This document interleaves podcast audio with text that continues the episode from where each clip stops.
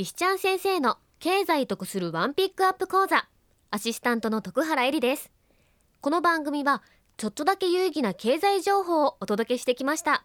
今日もワールドアイコーポレーションの石ちゃん先生こと石田正史さんに解説していただきます。よろしくお願いします。よろしくお願いします。さあ先生去年の12月からお届けしてきたこの番組今日が最終回なんです。早いですね。ねまあそういった中現在から将来にかけては日本という国が抱えているさまざまな状況からますます負担が増えていく可能性が高いということをお話ししてきました。はい私も徐々に分かってきました。インバウンド需要の増加やその先に大阪の万博も決定するなど大阪を中心とした明るい展望もありますけれどもやはりそうは言っても先を見据えた将来のご準備っていうのは必要だと思います。うん、準備は大事ですよね。はい。年金に対する期待値や生命保険のあり方など従来国がちゃんとやってるから大丈夫と思ってたことも、まあ、必ずしもそうではないという時代に入りつつあると思います。うん、経験したことのない状況に臨むには今までの既成概念を覆すということも必要ですね。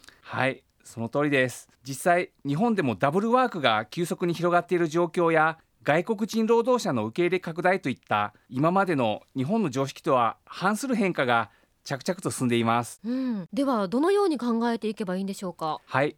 お金ということにフォーカスすると収入を増やす支出を減らす資産を作るという3つの取り組みが、まあ、主に必要な将来対策と言えると思います。はい。中でも資産を作るという取り組みがテコの原理も働くことからインパクトは大きいと思います。なるほど。投資というとやっぱりちょっとネガティブなイメージがあってですねうん。勤勉な日本人的感覚には沿わないと従来から言われてきましたがそれも今はもう大きく変化してきていると思います。うん、不動産投資ブームなどはその現れの兆しだと思います。そうですよね。私もこの放送でたくさん学びました。ありがとうございます。私自身は不動産投資の専門家でずっとこの仕事をしてきましたけれどもやはり将来に備える一つの選択肢ということをですね皆さんにしっかりとお伝えできればいいなと思っております。はい。先生それでは最後のワンピックアップお願いします。どんな未来でも展望を持って対策すれば明るくなっていくと思います。